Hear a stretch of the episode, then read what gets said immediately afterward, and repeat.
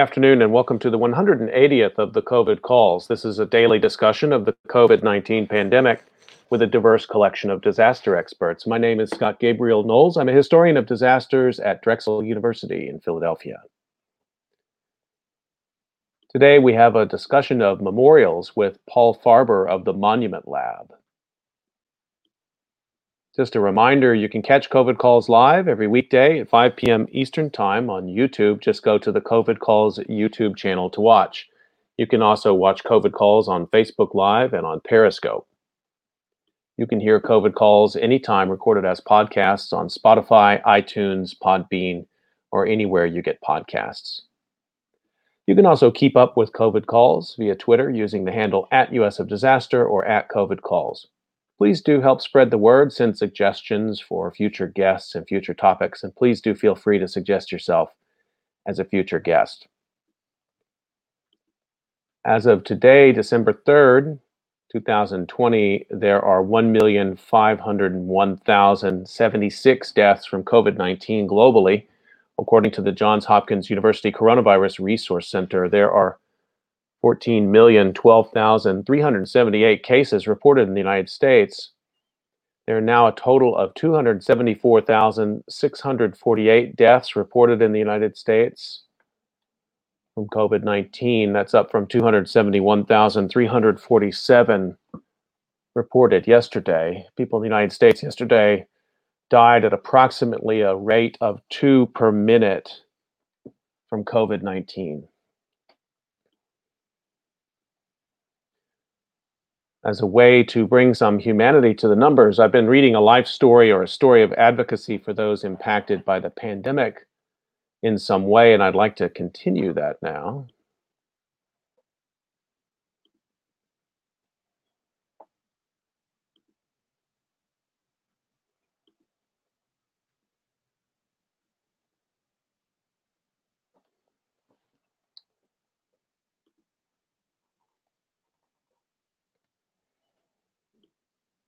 The headline is Bearing Witness, taken by COVID 19. Daria Vera's impassioned civil rights advocacy lives on by Francisco Guajardo. This appeared in The Monitor November 1st. Daria Vera, a lifelong resident of Rio Grande City, died August 6th at 5:05 p.m. at the Baptist Medical Center in San Antonio, Texas. At 73, she succumbed to complications resulting from COVID-19. Daria's daughter, Marcela Olvera, bore close witness to her mother's life and tells that the hospital in Rio Grande City had simply run out of space to treat COVID 19 victims. So they flew my mother to the Baptist Hospital in San Antonio, and she died there, she said. It was very sad because we could only communicate with her through the computer. Daria was born on November 18, 1946, in Rio Grande City. She attended school up to the third grade and at a young age began to work in agricultural fields in South Texas and even followed the crops to the fields of West Texas. Her lack of formal education did not define her, however. Marcella describes her mother as a spark plug, a capable woman whose enormous talent was matched only by her immense passion. When Daria was 19, she worked as a melon picker earning 40 cents an hour to pick cantaloupes, a wage much lower than what other laborers earned. Daria did not like that, and she did not like the fact that there were no bathrooms available to women working in the fields, nor was there running water or access to other basic laborer necessities. The United Farm Workers Organization, led by Dolores Huerta and Cesar Chavez, was just gaining strength across the country, and it came to Daria's community to gauge interest in a strike to protest low wages and unacceptable working conditions, Daria threw herself into the organizing effort, assuming a leadership role in the famous melon strike of 1966 in Rio Grande City. This historic event pitted melon growers against the workers who picked the melons. To combat Daria and other strikers, the growers looked to bring in replacement workers from Mexico. When a bus with Mexican workers made its way across the international suspension bridge between Miguel Alemán, Tamaulipas, and Roma, Daria laid down on the bridge to block the oncoming bus filled with replacement workers. A photograph of Daria and another striker became the subject of national news. That photograph is, by the way, connected with this obituary, and I'll post that on Twitter after the program today. According to historian Maritza de la Trinidad, who conducted an oral history with Daria in 2016, quote, Daria loved that picture. She was so proud of her role in the strike and adamant that she should be involved. She was such a formidable woman. After the strike, Daria and others led a march from Rio Grande City to the state capitol in Austin to announce their protest before the state government. Along the way, they stopped in small towns that dotted the South Texas landscape. Kennedy, Texas was one of those towns, and the strikers apparently made an impression on one of, church, one of the churches in town. For a half century after the strike, Daria continued to work in the fields. She raised a family, lived a proud life, but material success never came to her. As she settled into a modest life, Marcella said that her mother basically lived in poverty. She said her house was almost unlivable, but Pastor Martinez from the church in Kennedy, a town they visited on the 1966 march, came just a few years ago. With others from their church, they built my mother a new house. Unfortunately, COVID 19 took Daria, but not before she cemented her legacy as a woman of historical importance. Professor de la Trinidad, who bore witness to Daria's life through the oral history process, said Daria saw herself as the mother of the community, and through her activism, she also became one of the people who would launch the civil rights movement in South Texas. Que en paz descanse, Daria Vera. Rest in peace.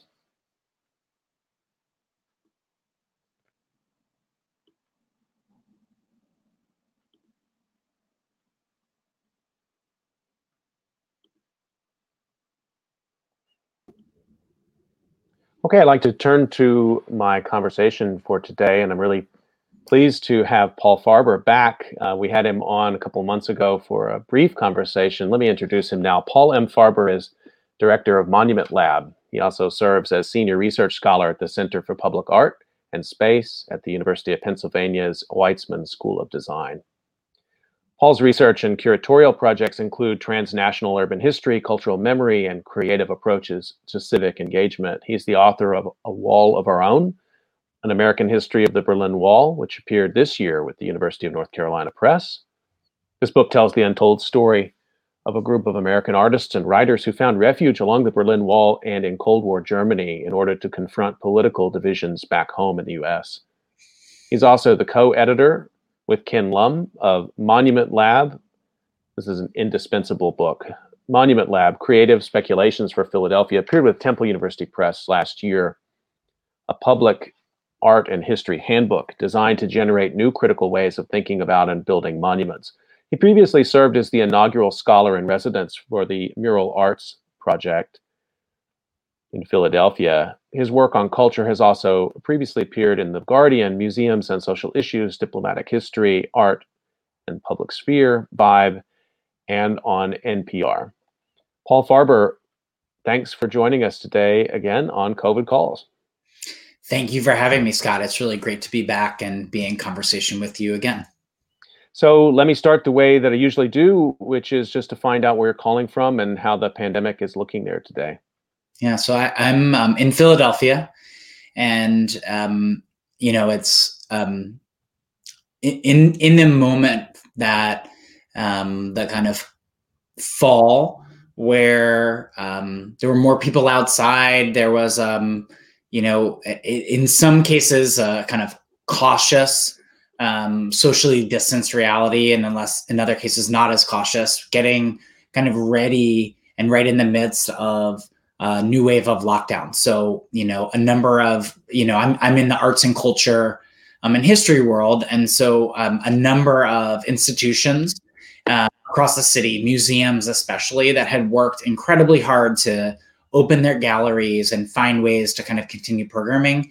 Um, many of them have have closed their doors officially, um, at least through the new year. And as all of us have been doing, have been pushing to find ways to engage um, virtually. And you know, I, I give a lot of credit to the folks in the sector who've been pulling together from you know like just really the first days after the pandemic and creating community um, in ways that hadn't actually existed before the pandemic um, so taking no solace in all of the the difficulties um, some of the furloughs affecting museum staff, disproportionately the frontline staff, the hmm. education team, which um, in, in a lot of cases are you know the most diverse and most kind of dedicated to issues of social justice um, so recognizing that and also just appreciating the incredible effort work to keep culture as vital um, in this city really especially from the artists and artist community here and it really resonates. I mean, I talked early on. I mean, back in June, I had a number of conversations with um, researchers and staff and leadership at the Academy of Natural Sciences, which is affiliated with Drexel, they were doing unimaginably creative things to engage the public at that time. It was a rough time because that's a time of year when school groups would be crowding the academy. And I know that um, they're exactly as you described, this time of year would be another sort of really busy time for them, welcoming people in. To miss those two moments to engage the public, not to mention day to day, is is just really hard. Yeah, I mean, you know, I think um, I, wrote an op-ed very early in the in the pandemic for the the Philadelphia Inquirer, and it, you know, it, I think the title was something to the effect of "A meteor just hit um, our arts community in Philadelphia," and and th- at that point, I mean, it seems like a lifetime ago, where it seemed like the shutdowns and the pandemic like might last a matter of a matter of weeks rather than months and or year plus. Um, you know, something I said then and I stand by now that if for some reason we had a holiday or time off from from work, um, you know, you'd see the museums filled and and flooded. That's what happens during the holiday season. So, you know, it, it's it's it's absolutely a, a, challenge. One thing I will say um, is like if you're looking to support museums at this time and you can't go there, almost all of them have shops that you can do holiday shopping at. Um, you know, you can be a part of the the both on a big level for your favorite museums, but also the grassroots um, organizations and um, museums and even independent artists. Like Monument Labs um, store is a way to support us without showing up mm-hmm. at an event right now. So um, there's so many other people who you can show support and solidarity to, even if you're in the habit of of usually being in person with them, you can still be in spirit and solidarity. There's so many things I want to ask you about today, but I want to just start. I wanted to ask you this question first. What was the first monument or memorial that you remember that grabbed your attention? I'm, I'm trying to get a little bit of sort of context of where you come from with this with this work. Do you remember what that might have been the first time you saw monument, statue, memorial in a city, or maybe not in a city, and thought, "Wow, that's something I need to know more about."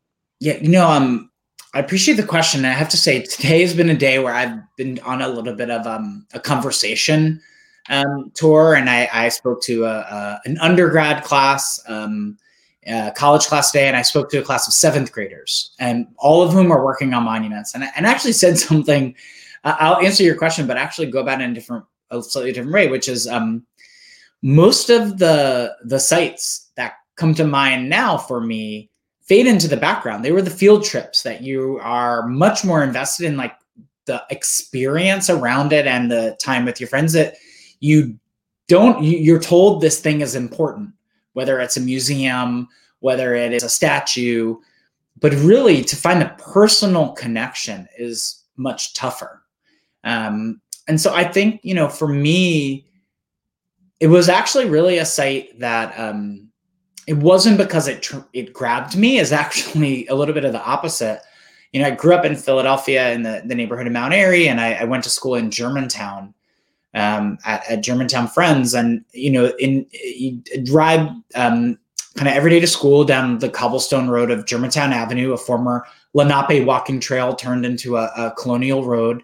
And the the cobblestones like I, I, would ask why we would be there and it was the sense that somehow they were historical. I didn't know under, understand at the time that that's um, part of that is as much of a story and a kind of a sensibility um, let, as opposed to like a pure history but it was understanding that um, like of all the kind of ways that i imagined life in in the neighborhood there was um, a pretty um, ignored site that was George Washington's summer home, um, the Deshler Morris House on Germantown Avenue. Hmm. um, I, I, remember the the kind of yellow shutters um, that were badly painted, and no one could ever go inside.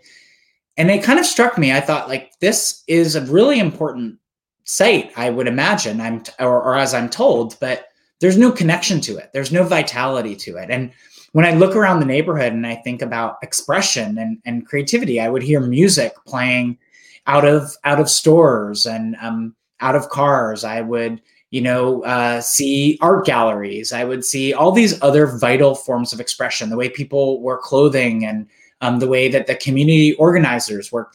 And it was that site that I was told was very important that I felt no connection to. So I think, if anything, that really sticks out to me that um, there was a little bit of a disconnect for me between what what seemed important or what what had the kind of aura of importance to then what had vitality what had spark what had connection to it as well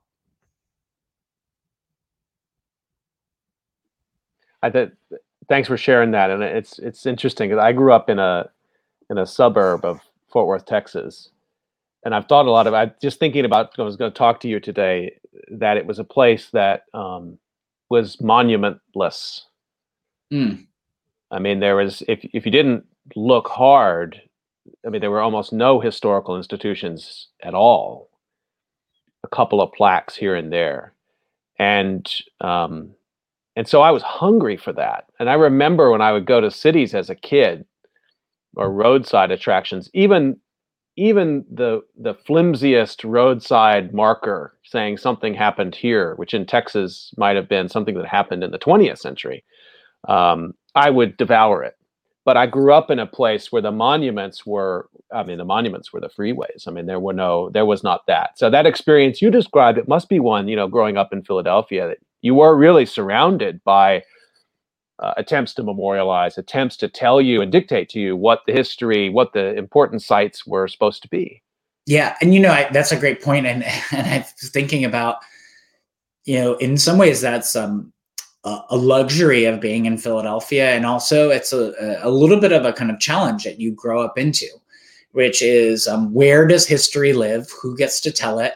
Um, and how do you make sense of it? And I think you know over time I've understood this kind of fabric woven together of historical memory. Um, there's the prominent sites like Independence Hall and the Liberty Bell and Independence Mall and, and even City Hall. There are historic markers um, that tell a, a, slightly more critical take, or at least a collective take. Um, and of course, then there are the kind of unofficial or, or even grassroots sites, the house museums, the the kind of spontaneous forms of, of memory. I, I have to say, though, you know, I think over time, on one hand, I was really drawn to the places that I saw people, you mm-hmm. know, flocking to. And I, I feel like um, it was always seeing the life of people. I, I, think of the art museum steps as a place that's really important in so many ways. And in this summer, um, in a summer of unrest and protest, was a, a, gathering point. And we could, you know, of course, talk more about that site.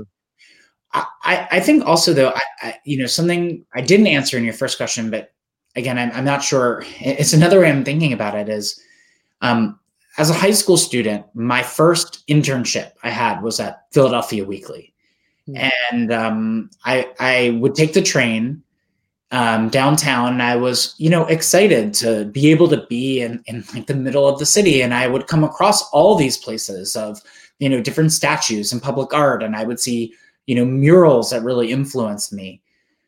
But I had a really vivid experience. It, it did really stick with me, and I, I think a lot about it now, where I had um, I had never seen the kind of post industrial landscape of the city. I didn't even know that was the name for it. But I was really aware in that moment that I'm riding a train and out the front window, you can see the skyline that's glittering. And I knew what was there. And, and, but I'm looking out the window in the regional rail and there are factories that are shuttered that um, some of them look like they shuttered a few days ago. Some of them they look like they were shuttered decades ago. Sometimes there would be trees growing out of them. Sometimes there would be signs of life.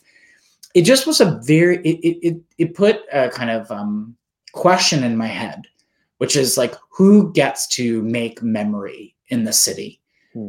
Um, and I remember as a high school student, I wrote a, a, kind of long poem about it and read it at the at the high school assembly. It kind of it stuck with me because it felt, you know, I didn't have the language of unintentional monument, um, which I would call it now, an unintentional monument to the the challenges and failures of progress, of of economic um, stagnation, of lost opportunity.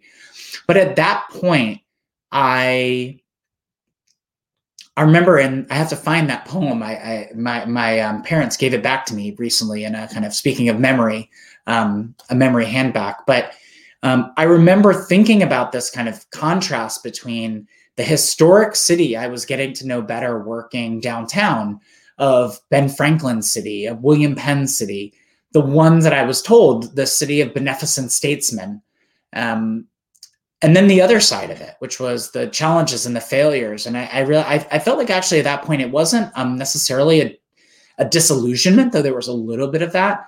It was more of a kind of hunger to see how the stories um, of of of so-called progress and and of course challenge were braided together in the city that I was growing up in and, and loved, but also knew mm. um, had its own had its own challenges too we'll get to COVID, but I want to, if if you don't mind, I want to also ask you about this book that you've got just out, A Wall of Our Own: An American History of the Berlin Wall. Anybody who's been to Berlin, um, of course, is going to want to get their hands on this book. But Berlin also has come to stand in, I think, um, globally as um, a site of memory.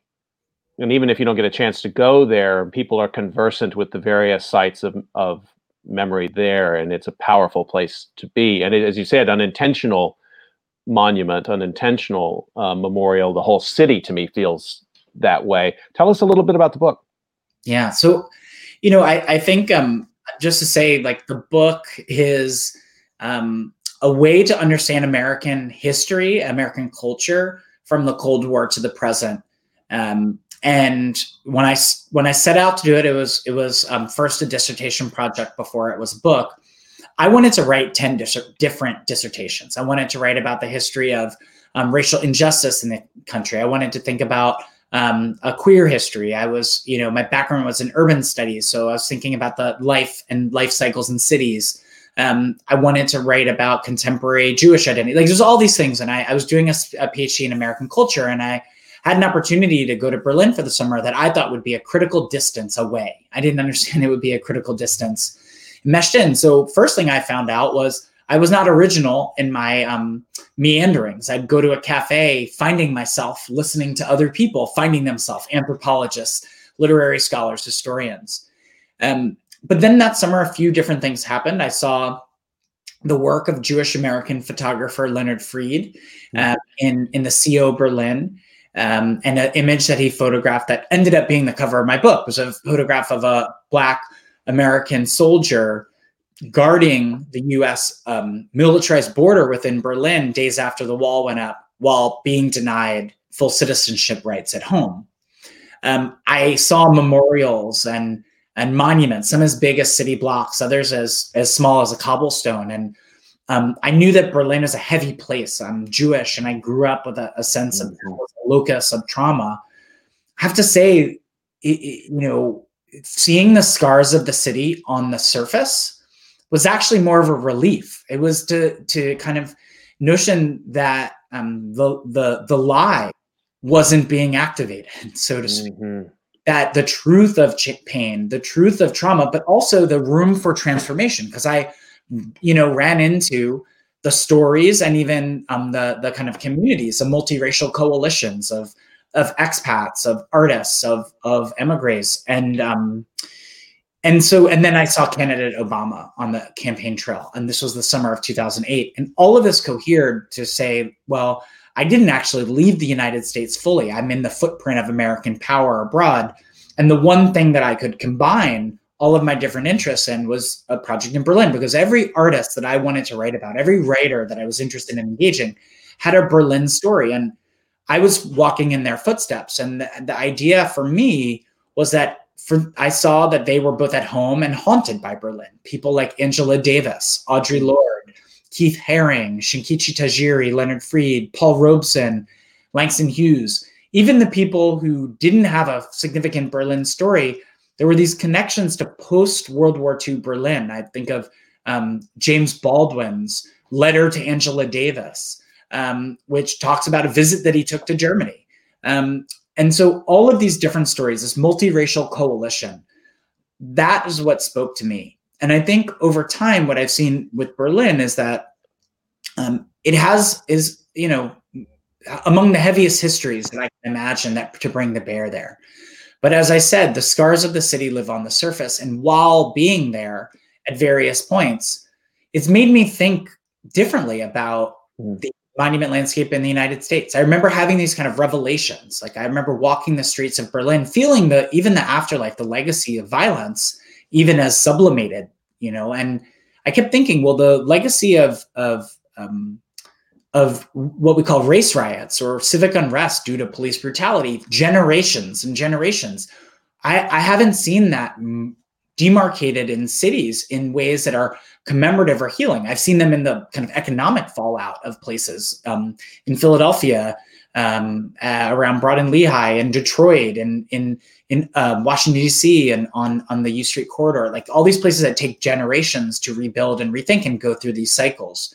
So Berlin for me was a place to think. It was not a place to imagine life as as as easy or just utopic, but it was um, as I realized in looking at the stories of so many other um, critical, as I call them in the book, American Berliners, places where they went to have critical distance. And that for me is kind of what is is fascinating. It's it's Berlin as the site of trauma, and it's also Berlin as a, a space to vantage the kinds of transformation that's necessary. Well, I mean that your observation there that you went to Berlin I mean, of course, and you're discovering others who've been to Berlin or engaged with German history as a way to then think about American history is profound. And I, I, I mean, I'll just share um, that um, when I was in Hiroshima, and I, I, come to find out a lot of Americans have this experience. I have a colleague there, teaches at the Peace Institute, and he said after I spent my first day there, he said, "Oh yeah, you went through the American day where you didn't know how to act." Mm in Hiroshima. And of course, you go to the A bomb dome and you go to the Peace Park. It helped me understand myself. It helped me understand American 20th century history. And, in, and I studied the atomic bomb and I'd studied that in great detail. But to physically be there and see the park, see the arrangement of it, even just understand the physical um, scale of the disaster, and to see the paper cranes, mm. um, it and most profound the mound that they have there, which is the burial ground of the unidentified victims of August 6, 1945. I needed to see that to then understand to understand that event, but also to understand, frankly, what I still see as the gross inadequacies of American memorial culture. It it it really made it, and so what you're saying really resonates with me in that in that regard. And and and of course that um, that's a site outside of the the notion of our U.S. borders, but it's a site of American violence. Exactly. Well. Um, and, and, you know, I think in the in the shadow of that, um, is true. It it calls you to attention. Um, you can, I think, you know, in the tradition of, of many of the people I mentioned um, that are in the book, A Wall of Our Own, being outside of U.S. borders gave them a, a gives gives them gives us a vantage point um, to understand the the history, the complexity of our own country. It's it's one of the reasons, one of the most challenging parts about about the the pandemic is the challenge of travel. Um, and um, that doesn't just have to be international. That's even around in our own cities. You know, I'm a proponent of finding places of belonging and home, but also of being um, a thoughtful visitor and moving around in ways to learn from from other people around you and other sites so just you know thinking about like the the the moment that you shared you see yourself and you see yourself as part of a, a bigger set of systems and you see where you stand in history um, and it kind of can call you to attention and um, in addition to kind of reckoning to inspiration for the work that you do. So let's um, i guess i want to ask you one more thing just before we talk about some of the things you're doing right now with with COVID, and that is just around how you understand some of the more recent changes in memorial culture. And um, you know, like so, I visited uh, uh, Little Bighorn battlefield, Custer battlefield in 1991, and at that time it was um, it was just a field, some stones, grass. You if you didn't know, the only people who died there were Custer and his cavalry. Flash forward to the 2004, I visit again with my brother and my father all of a sudden, uh, it's the Cavalry Memorial, but also Native American Memorial is there. I think of the Oklahoma City uh, bombing memorial and museum, of course, coming on board the September 11 uh, memorial and museum. It, it, does seem like the 90s into the early 2000s was an inflection point in terms of merging um, museums and memorials and also beginning to expand the we there of who we're remembering at this memorial. Certainly, a project that, as we've learned this year, is is vastly incomplete, but at least had started by that point. I wonder if you, because that those were years in which you were beginning to first formulate your thinking along these lines. How do you see that moment in time in terms of memorial culture, particularly reflected against where we are now? Yeah, you know, I think, I think um, one source I would just recommend for folks who are interested in that specific period too is Erica Doss's book uh, Memorial Mania, which looks into this kind of boom. And I think in in some ways, when we're talking about monuments or memorials, and I, I um, although they are are distinct in in in many tax in taxonomies, I think that they actually blur in in terms of how they're utilized. Like there are sites of of memorial that um, are um, while they're oriented around loss and grief, they're trying to express kind of virtues and visions for a future. And likewise, monuments that um, may even be brash or loud or um, kind of um, you know heavy-handed, but are actually when you look at them, you understand the kind of uh, profound grief that either is on or adjacent to the pedestal. Um, so i mean i think what part of what we look at in the kind of waves of, of memory in, in the united states um, in the early 1980s is uh, and and through the rest of the decade is a kind of big boom a lot of scholars have talked about around memory culture and that that comes out of a few different um, frameworks that's the profound loss of of life in vietnam both you know the 70,000 American soldiers killed and and millions of Vietnamese people and the legacy of that war and the the preparations for the first Vietnam Veterans Memorial um, on the Mall, among um, countless others across this country um, and elsewhere. You have Holocaust survivors starting to um, pass away, and the kind of insistence of, of um, the Shoah Project and um, the building of the Holocaust Memorial in Washington, D.C., as a place to say, wait a second, we we can't take for granted that these stories and and also these individuals, the witnesses, will will carry the for- story forward. We have to gather all of these stories, um, and and uh, you know among among other crises, the AIDS crisis, um, and you know the kind of radical necessity for protest that matched uh, urgent protests with mourning. You know, I often talk about as urgent memory, young people dying in um, in public spaces, pointing out the precarity that they could be next, carrying forward a, a tradition that really, um, I believe, started in in the environmental movement. Um, the notion of the die-in and has been carried forth in Black Lives Matter protests. So I think of that period anticipating what happens in the 90s too, which is um, those um, kind of more affective or even kind of a, a, a spirit growing um, to, to think about history, both the, the necessity of telling stories and the ones that are missing um, actively and the people that are missing precipitates other kinds of official projects that get greenlit, that get fundraised. It takes five to 10 years to, to, to kind of get there. And at the same time, another thing that, that we're thinking about is really reckoning with who is the we, as you said. Mm. Um, and so you have all of these kind of um, conversations, design competitions, wills to remember that are are couched around history, but each of them are really about about power and presence in the in that moment. And so those, you know, that's always what's happening. Anytime you see a monument or memorial being being built, you can ask what it represents in the past but we should always think about what its builders are trying to present um, in the current moment.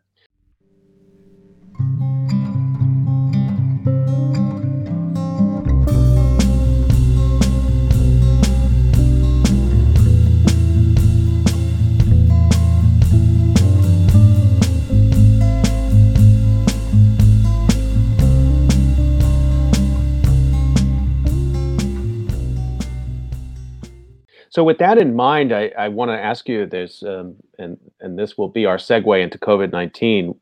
We have war memorials aplenty, um, and memorials, local memorials of all different types, and monuments of all different types, and of course, we have the long, the Confederate memorial inheritance, which I'm sure we'll discuss. We have an absence of what you might call disaster memorials. Now, I define war as disaster, so okay, but but you know, uh, Hurricane Hurricane Katrina. There's not. There are a couple. There's some small memorials, but nothing on the scale that you might imagine, given the gravity of the event. Um, you know, earthquakes. Um, we could go down the list, and of course, relevant to this year, there's no 1918 influenza pandemic memorial. Why are disasters missing in our memorial culture? Yeah you know, I, have um, I think part of what is a challenge is is on one hand you have um, the immediate survivors that are struggling with um, a sense of moving forward, and then sometimes it's the buildings that survive um, profound disasters, and other times it's the people, it's community, and so there is a way in which um, you know one of the kind of moves first is to really think about the kind of personal survival. I do think, though, there's a question of scale. There are sites in the city of New Orleans, um, official and unofficial, that are dedicated, for example, to the legacy of, of Hurricane Katrina. Um, there is an official city memorial. Um, there is a um, art installation outside of the uh, Morial Convention Center, mm-hmm. uh, I believe called Treehouse, which is the recreation of something that would have been seen across the city, which is small homes, not where they're supposed to be. Nice. Um, but I think, you know, outside of that, life goes on. The the desires for life to go on. Um, so one of the kind of challenges with the with disaster um, memorials has to do with scale and scope there are times where I mean, even even a war memorial, um, there's always a question of scale. It's it's a kind of um, um, tragic mathematics. Is like how many people hmm. does it take to mourn? Right. I've seen small town memorials that that mourn a dozen people from a town who were lost, and I've seen others that um, deal with the enormity, tens of thousands of people. Um, so I think in many ways, actually, we'll see uh, memorials that are official, but most of the ways that we remember um, in urgent, in in poetic, in ways that are instructive is often through the work of artists. Mm-hmm. And so I think of you know whether it's um, the the novelists, um, the poets, the musicians, the second lines that have animated New Orleans as a way to account for the presence of spirit and the absence of people. I think about um, all kinds of ways in, in other um, disasters. Hurricane Sandy, the work of, of Zoe Strauss, the Philadelphia photographer. Um, and some of that work, while it, it might not exist as bronze and marble or you know um, historic historic placard, it gets at the profound, um, intimate, and massive sense of loss. And I think um, you know part of as we're imagining what our monument landscape will look like, and thinking about how to um, in broad in creative and thoughtful ways kind of bring the spirit of those memory keepers of the artists of the historians of the of the educators who are able to point out this is how one life fits into this larger fabric of resilience of resistance um, but of loss as well i think if anything hmm. in this country we are lacking a full reckoning with our past um, in ways that can save us for the future, right? And it is oftentimes the work of the artists who are not only seeking a kind of platform for expression, but inviting us to think about our survival in more meaningful, vital, and urgent ways. But just to stay with this for a second, I want to give credit also to Jacob Steere-Williams, who uh, also anticipated my question to you about disasters and pandemics, and and just to build off that because I'm really impressed with this notion um, of the folkloric, of the of the uh, artistic, the local, organic, authentic, and that practices can be memorial too. You said the second line, obviously but is it there still is something about the National Mall in Washington? I mean, there still is something about privilege of place mm-hmm. in society. And maybe this is just me as a person from the 20th century who still grew up with the idea that when you wanted to find out what was what American history was really about, you had to make your trip to Washington D.C. and go to the mall. And there you saw the National Archives and there you saw the portraits and the statues and that's how you found out what the national culture was. Um, I think obviously we can dispense with that because it's so um, incomplete, and yet at the same time, should we give up on the idea of the National Mall as a repository for memorial culture? Yeah, you know, it's hard. We, it's hard to quit that idea. I, I think um, you know the National Mall was not envisioned to be um, a, a, a, memorial sculpture park. Instead, you know, it really was envisioned um, you know, as as a kind of open common space. Over time, though, as you know, it's marked a, a kind of pride of place, um, of memorial, of monument.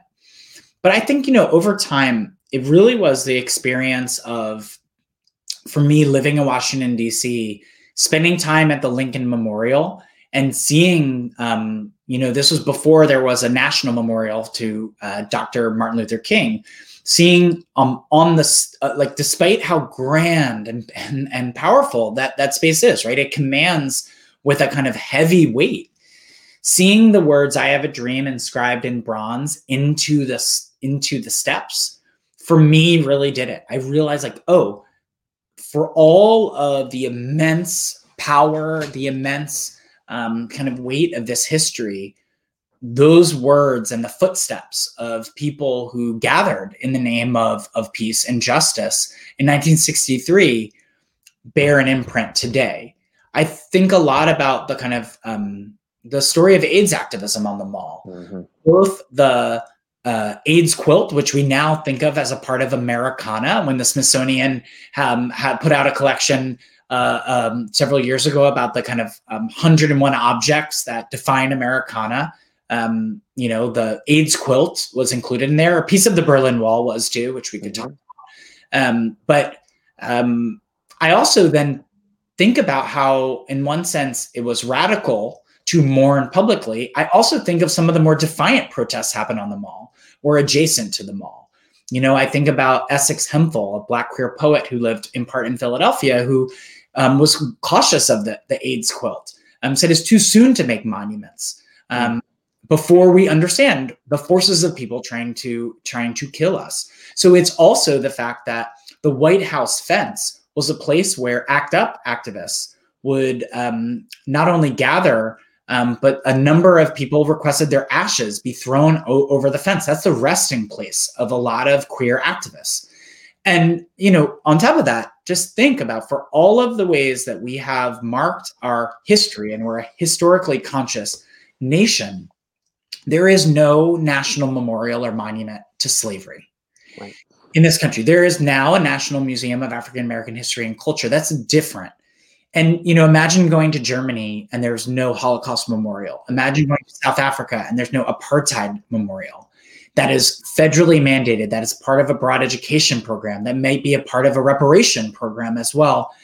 I feel like that gives me a sense of, of the Washington Mall and has allowed me to both kind of appreciate how it has been reinterpreted, reimagined hmm. um, over time, but also that the story of the mall, like the story of our democracy, is one of gaps, um, um, gaps between the aspiration and the reality.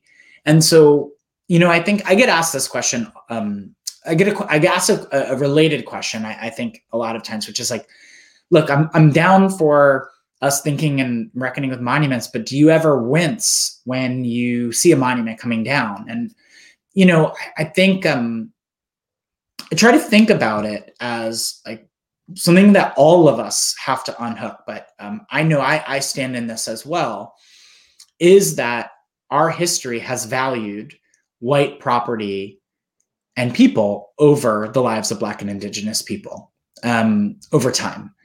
And that's reflected um, intentionally or unintentionally in our monument landscape. And so, part of what I think is a challenge to do is to kind of think about some of the very tools that we think are necessary for the telling of history, preservation, archiving, and both democratize the practice, democratize the space, open it up, whether mm-hmm. it's the wall or the archives, and also understand that the silences, that the gaps, the erasures are not um, uh, are not without the need to reckon with. Like we actually have to seek them out. We can't.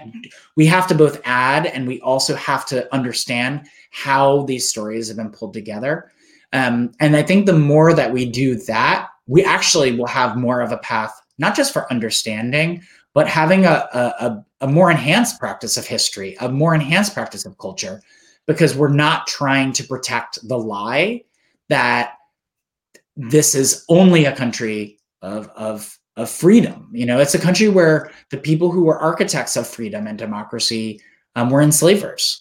Um, and so, you know, how we gotta, we have to do better in terms of institutionalizing that. And at the same time, it's a mindset thing because because we all know history does not happen because some dude rolls into town on a horse and looks off into the distance. Mm.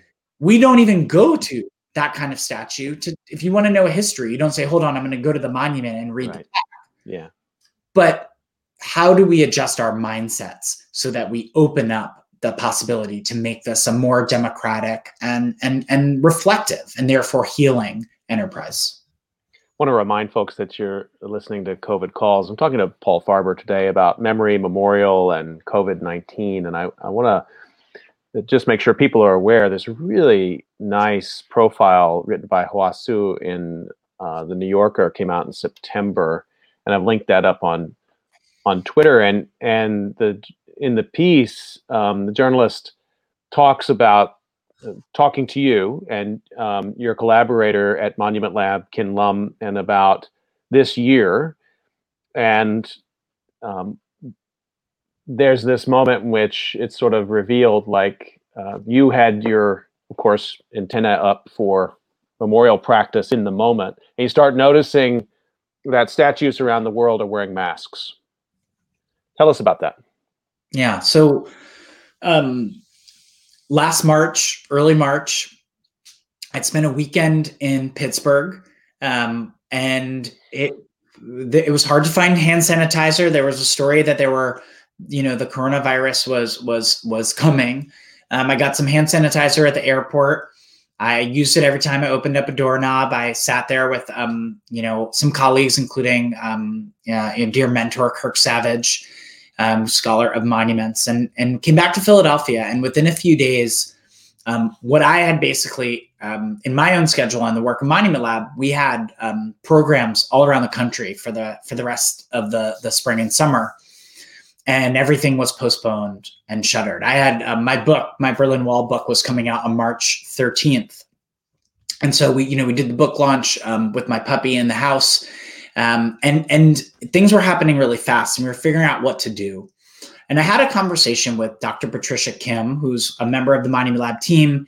Um, she's now a postdoctoral fellow at at NYU. Uh, really brilliant um, art and archaeology um, historian, um, especially around um, critical feminist issues. She and I were talking, and, and we were talking about the Monument Lab social media. And we're like, what do we do? You know, we've started to see these places um, like bigger museums. We're not a big museum. We see bigger institutions, bigger museums, people kind of expressing um, loss, grief, solidarity. But in those very opening moments that, you know, if we dig back, it's like, we're going to get through this. See you next week. Or we're canceling our event this week. We might see you later this month.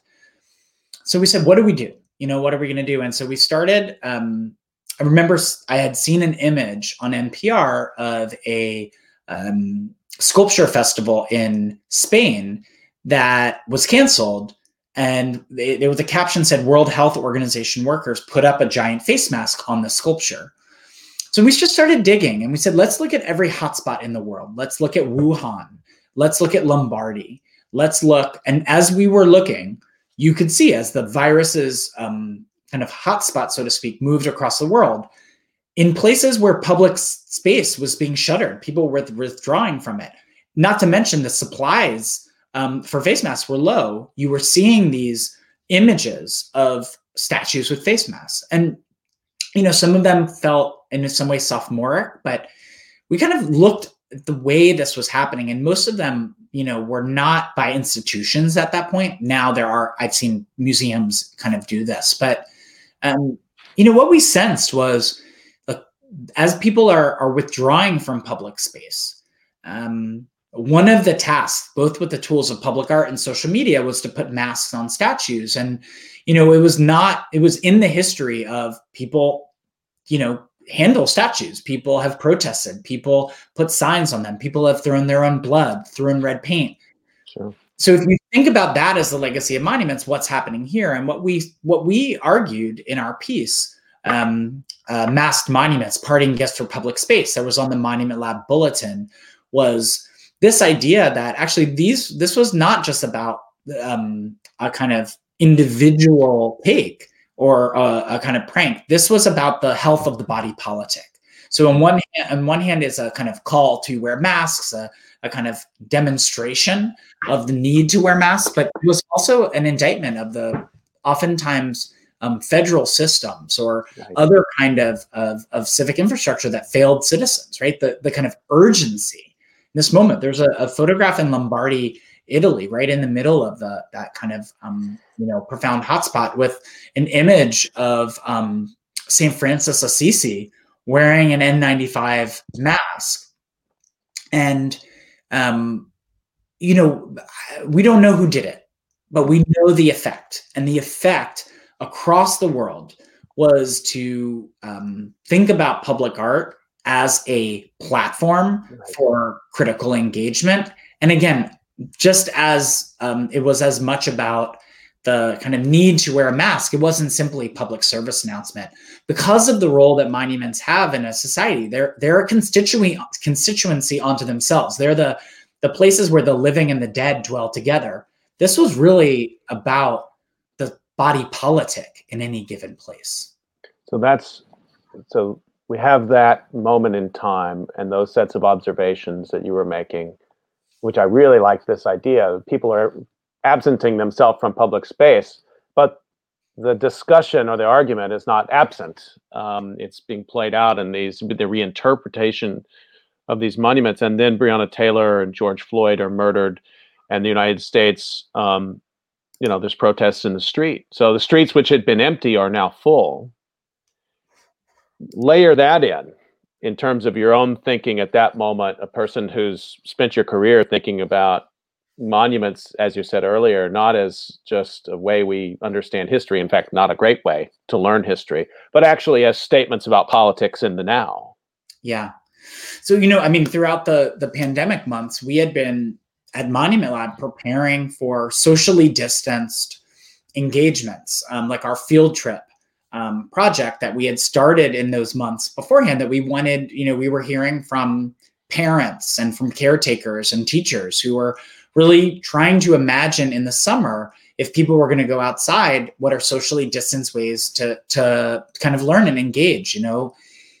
And then, of course, the the re-eruption of unrest after the murders of um, Ahmaud Arbery, Breonna Taylor, and of George Floyd, and countless other uh, black and brown people in this country that that again set a re-eruption of um, in this movement against um, system uh, systemic racism and, and state violence, and monuments, you know, are not just among the kind of um, places where people are gathering, and because they're in you know town squares and city halls and outside of police buildings and the like. Um, but of course, this is a moment where we heard the tremors a few years ago and the takedowns of several Confederate monuments and the kind of growing um, kind of um, notions of either decolonizing or pushing cities to remove um, really obviously racist um, caricatures um, that they become the lightning rods. And so I think, I mean, I, I can think about a number of things, and I remember this kind of moments of watching in Philadelphia, at least. Um, you know, the art museum was a gathering place mm-hmm. where so many people filled the space of the art museum and occupied it and layered it, right, with this meaningful um, sense of protest. And then, of course, the Frank Rizzo statue, and and later the Columbus statue for very two very different reasons. Um, and I think you know, in large part, um, I wouldn't say I was 100% surprised by those moments. The city um, had announced in 2017 that the Rizzo statue had to go, and the mayor had made a number of um, kind of um, announcements over the years, kind of um, acknowledging that and pushing it down the road. I wrote a, a Inquirer op-ed in November or December of 2019, um, asking why we were bungling the history, why we were bungling this kind of next chapter for for our city. So I wasn't that surprised. I think some of the things though that changed, which are really interesting, is that after the unrest initially, and I I, I got um, you know, people reach out to me and said, like, you might live stream the takedown. I think this thing might come down in, in terms of Frank Rizzo statue. Was that among the first images the day after the first big protests in Philadelphia and then the unrest that happened after that was the city sent people to clean MSB Plaza, including the Rizzo statue, and did that before they cleaned up neighborhoods, especially 52nd Street in West Philadelphia. Right. And I think that was a moment where, you know, the city had said that like it's too difficult to move this thing. And within a few hours it was gone. Um, so, you know, just just to kind of say overall, I, you know, I think that monuments are the kind of tip of the iceberg when it comes to power in a city and in a country. I understand why people protest near them or people express themselves near it or even people try to um, um, topple or or, or um, kind of uh, reimagine them, you know, through these kind of intense actions. It's because it's really hard to navigate systems of power to make change. But monuments were put out there in the first place not because they equal power, equal history. They were always argumentative claims by people in power looking to extend their power. Mm-hmm. And so, in a way, it's actually up for grabs, you know? I think also just the last thing I want to say about this for now, though, I mean, I'm happy to go forward, but just to pause is that of the monuments that were removed over the summer in this moment of reckoning, you know, I think one of the words of the year is topple. I, am going to name my next book topple because I'm just yeah. fascinated by the word, fascinated by the idea. But um, the majority, the large majority of monuments that were removed over the summer were done by local municipalities and by ordinances. Um, and so, what does it mean that hmm. the headlines that we see in the newspaper or the prominent images are of the um, takedowns? And it's and and on the other hand, the majority of those monuments that are taken down were either because activists made that possible um, or because local cities said enough is enough, we got to do it. I spoke to U.S. mayors over the um, uh, summer. I spoke to city council people all over the country, but of course, you know, our our people are the activists and organizers, and I think I, I'm I think that that gives a little bit of insight of why people go to monuments as a way to reckon with systems of power. It's much harder to go to the the seats of power than it is to go to your town square to amplify your voice and make your presence felt.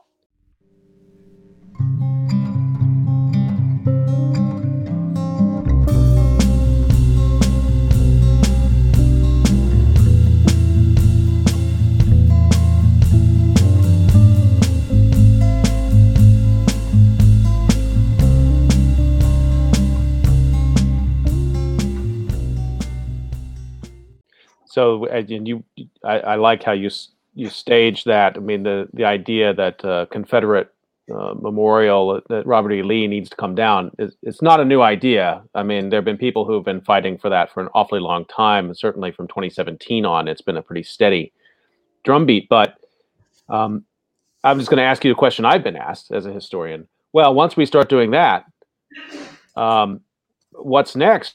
I mean, is Jefferson coming down? Is is Washington coming down? I mean, if we're talking about slave ownership, um, and we're reckoning with that past, how can we possibly? I mean, Benjamin Franklin allowed the trading of slaves out of his office on on Market Street.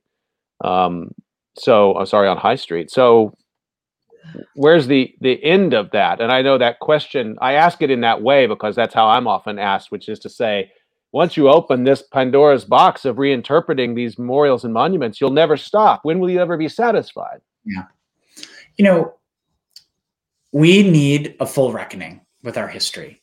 Um, and I think that is a pathway, whether that's um, you know through public testimony or studies, or you know maybe it's not going to happen from the federal government. So we, as educators, as as as organizers, have to do it ourselves. Um, but I think I, I ask the question, or I think about the question in a different way. Like rather than what's next, is anything sacred? Like, well, yeah, what's sacred is is um, the life of of people in this country and the um, inability to acknowledge the systems of of racism of exploitation as part of the nation's history you can you know I, I, think about like in the tradition of of james baldwin you know you can love a place enough to critique it and critically engage it and so i think we i know that we have the capacity to have critical complex conversations um, but i know they're difficult Ben Franklin, late in his life, was an abolitionist, but for the majority of his life, um, was an enslaver. Um, his Pennsylvania Gazette presented, pr- um, printed um, what we call runaway slave ads. And so, how do we think about that, right? In a city that has Benjamin Franklin statues all over the place, and a parkway and a high school, everywhere. You know, I think um, maybe another way to answer it is if we don't have the conversation you get to a point where you feel like there is an impasse where it's either it stays or it goes and so you know there are people across this city in philadelphia and across our country and frankly of course across the world who have been innovating this um, field of, of memory work and i'd say ask them ask the communities who've been deeply affected find out ways that um, big and small that we can add to a fuller history because I think if you say, but where does it stop? Or what if you open Pandora's box? And I know you're repeating the way that people ask you. What you're also saying is, um, I'd rather stick my head in the sand and pretend that the history is not as complex, um, that um, that we don't need to address historic wounds and ongoing legacies of injustice. I'm fine with the way it is. Mm-hmm and I, I don't think that that that's necessarily where people are are trying to go though some are i think some people staunchly do not want to have the conversation because it might question their power truly power um, is not some kind of static thing it doesn't live in any one monument it's in the um, ability to kind of create space and opportunity and vitality for people so um, i think we should have the conversation i'm thinking about um, uh, editorial cartoon by Signe Wilkinson in, in, in, over the summer. It was a picture of William Penn looking down from the top of City Hall saying, Don't look up here, don't look up here. Mm. And so I, I, am looking for city thought leaders to take on these questions preemptively. And if they don't, we um, in the field will continue to do so, trying to find productive, but also um, meaningful and thoughtful ways um, to speak truth to power and to really reckon with the monuments we've inherited and try to imagine what comes next. Talking to Paul Farber on COVID calls, and we're almost up on time, but I want to make sure we get to. So, um, first of all, congratulations. The Mellon Foundation has said they're going to put $250 million into reimagining, reinterpreting memorials in the United States. And I think Monument Lab received the first of those grants, if I'm not mistaken. That's t- tremendous. And um, congrats on that. And you, this has been a year of great activity for you, even though we've all been locked down and, and distant and not getting on planes and going to Berlin and, and Hiroshima and other places. And I want to, um, the last time I had you on, you were just about to go to um, an art installation that uh, Monument Lab was engaged with that you put on. Uh, tell us about that. I've got a couple of photographs up here, and maybe you can interpret a little bit about what we're seeing.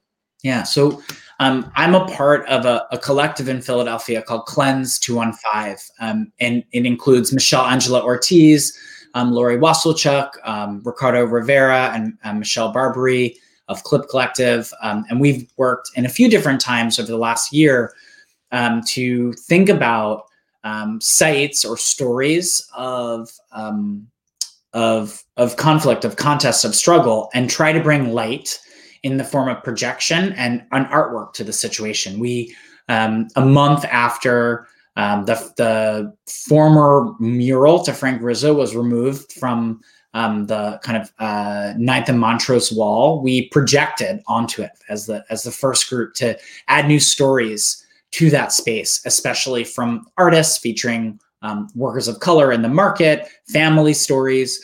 Um, and so we wanted to do something related to COVID. We wanted to model a COVID memorial.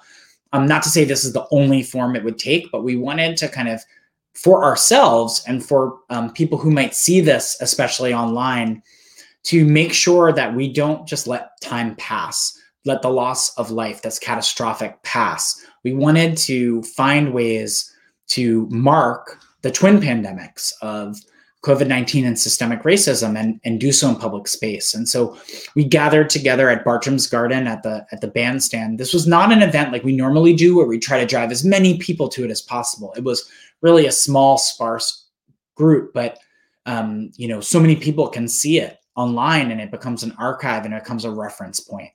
And so what we tried to do is um, both include the work of several artists who have been documenting the life of protest and um, life of frontline workers, and also put a series of messages um, on a, a, kind of uh, large scale face mask that um, we can think about as touchstones. And, and you know, the image that you have up here, I, I think a lot about 222,000 plus Americans died. When we wrote that, we put the plus sign this is a it's a it's a, a sad state that we are facing yeah. down catastrophic loss. And as you said at the top of the show you know we we are um you know at a point i believe 275000 um, confirmed americans have have died though uh, you know i've read reports that that those are are conservative numbers. That that is an immense amount of loss.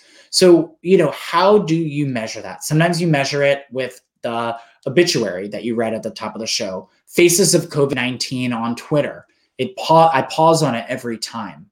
Um, so I think this was another attempt as a group of artists um, in a city that, by the way, has no official public art office. Um, uh, that was it was cut in in June um, to think about what we can do to um, shift mindsets and also create spaces of of cleansing, of healing, um, by bringing these kind of messages out into public space. So this is projected on, and the first picture is a little harder to tell, but you again, you got the mask motif here, and you're projecting this. Um, and there, there were multiple people can check this out on your Instagram uh, page, and I'll put the link up to that. So we have those. So we have sort of a textual intervention, and then this one, which is just tremendous. Yeah, I mean, the, group um, the cleanse group is is an amazing group that have really just like jumped into action. Um, and i think part of what is important and in, in, in, this moment is that we have to um, on one hand um, you know shift as much as we have to in order to keep creating in order to create messaging but we also have to do the things that we do. You know toni morrison said in times of crisis artists get to work. And so every artist that i know you know, whether they work in or outside of an institution, um, already was working from a point of view of urgency and amped that up throughout the pandemic, whether that was making face masks, whether that was um, you know, organizing mutual aid, whether that was thinking about ways to fundraise or or or activate, um, you know, uh, modes of resistance. So, you know, it's just again, I think in this moment that we're in now, this long moment, how art is a part of our conversation, it will be both a path forward and a way to reflect on what is behind us. And I think, if anything, you know, modeling and speculating on like a COVID memorial, I hope, you know, as you mentioned, that there are there are no um, prominent, um, you know, 1918 um, influenza memorials. More um, more soldiers died of influenza in World War one than they did in combat, but um, they coincided, and people mm. um, didn't memorialize the pandemic, and we are learning some of the same lessons over and over again now. So hopefully, these kind of projects, though they're temporary, um, they linger in the insistence to remember as a way to move forward. I've kept you too long. I told you I was going to keep you a couple of minutes after six, and we're almost a quarter past. So I want to. I don't want to take too much more of your time. Maybe you can just tell us 15 seconds um, what your first project is going to be with this Mellon Foundation work. Yeah. So we are really grateful for this support to be the inaugural um, grantees of the Monuments Project. We're especially excited because there's going to be a whole field of other people, colleagues, collaborators, partners um, who over the next five years will be funded. And you can tune in next Wednesday night. Um, I'm part of a dialogue hosted by the Mellon Foundation um, president, Elizabeth Alexander. Um, it's at 5 p.m. next Wednesday about the Monuments Project. Um, and the first thing that we are doing as Monument Lab, we're doing a national monument audit. We have an amazing team with Laurie Allen, Sue Mobley, Brian Fu, and a team of researchers across the country who are gathering every data set that we can find on monuments and pulling them together and having them fit together in ways to offer uh, uh, uh, a kind of full view of the monuments that we've inherited. And by the way, the monument data sets have big holes in them, right? Mm-hmm. Different track them in different ways, but um, in um, early part of spring we'll release it in the way that we like to right? We're artists so there will be a publication there will be a data set but lots of opportunity to engage plug in and um, we're excited for that. We'll also release in the next few weeks a kind of public call for participation for history professors and communities to imagine how they might help in these efforts. Um, but you can always follow us at monument underscore lab um, or join one of our mailing lists is the best way to be plugged in. And we're excited to to to kind of move forward with this this um, stage of our work. I want to remind everybody you've been listening to COVID calls. You can catch COVID calls every weekday, 5 p.m. Eastern time, wrapping up another big week uh, tomorrow, the first part of the hour tomorrow. Please do join me tomorrow. I'll be talking to Terrill Haigler again. Uh, you know him as your fave trash man. Um, and we'll be talking to him about essential workers and sanitation workers in Philadelphia. And I want to thank Paul Farber. Um, we'll have to have you back. We didn't get through. I have about 10 more questions here. So let's talk again. Your work will be ongoing. And just to say, thank you so much for what you and your colleagues are doing right now. We're not waiting till this disaster is over to figure out what it means. You're you're helping us work through it in the moment. Well, thank you. I'm so grateful for this conversation and for all the work that you do, Scott. So this, I'm, I'm glad to to to come back again. Keep doing what you're doing. Stay healthy, everybody. We'll see you tomorrow, five o'clock.